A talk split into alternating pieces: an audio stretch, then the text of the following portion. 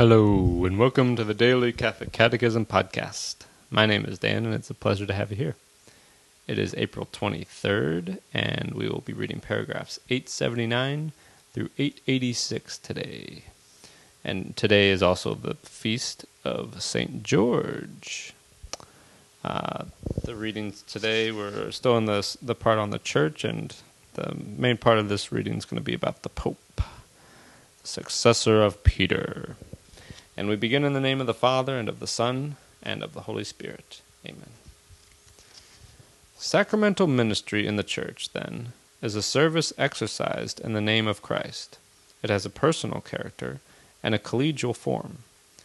This is evidenced by the bonds between the Episcopal College and its head, the successor of St. Peter, and in the relationship between the bishop's pastoral responsibility for his particular church and the common solicitude of the Episcopal College for the Universal Church. The Episcopal College and its head, the Pope.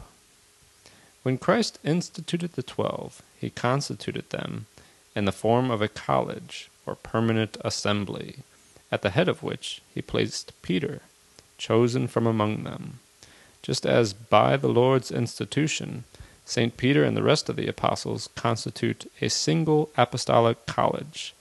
So, in like fashion, the Roman pontiff, Peter's successor, and the bishops, the successors of the apostles, are related with and united to one another.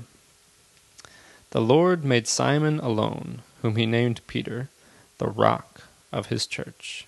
He gave him the keys of his church, and instituted him shepherd of the whole flock the office of binding and loosing, which was given to Peter, was also assigned to the college of apostles, united to its head. The pastoral office of Peter and the other apostles belongs to the church's very foundation and is continued by the bishops under the primacy of the Pope. The Pope, Bishop of Rome and Peter's successor, is the perpetual and visible source and foundation of the unity both of the bishops and of the whole company of the faithful. For the Roman pontiff, by reason of his office as vicar of Christ, and as pastor of the entire church, has full, supreme, and universal power over the whole church, a power which he can always exercise unhindered. The college or body of bishops has no authority unless united with the Roman pontiff, Peter's successor, as its head. As such, this college has supreme and full authority over the universal church, but this power cannot be exercised without the agreement of the Roman pontiff. The College of Bishops exercises power over the universal church in a solemn manner in an ecumenical council. But there never is an ecumenical council which is not confirmed, or at least recognized as such, by, by Peter's successor. This college, insofar as it is composed of many members, is the expression of the variety and universality of the people of God, and of the unity of the flock of Christ, insofar as it is assembled under one head. The individual bishops are the visible source and foundation of unity in their own particular churches. As such, they exercise their pastoral office over the portion of the people of God assigned to them, assisted by priests and deacons. But, as a member of the Episcopal College, each bishop shares in the concern for all the churches.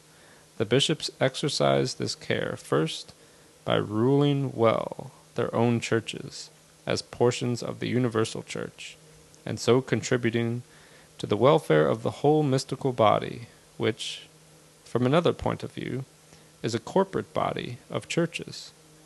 They extend it especially to the poor, to those persecuted for the faith, as well as to missionaries who are working throughout the world. Thus ends our reading today from the Catechism of the Catholic Church. The website is dailycatholiccatechism.com, and you can email me at dailycatholiccatechism at gmail.com. God bless you all, and may these teachings handed down by the apostles of Christ strengthen your faith and lead you to everlasting life. Amen.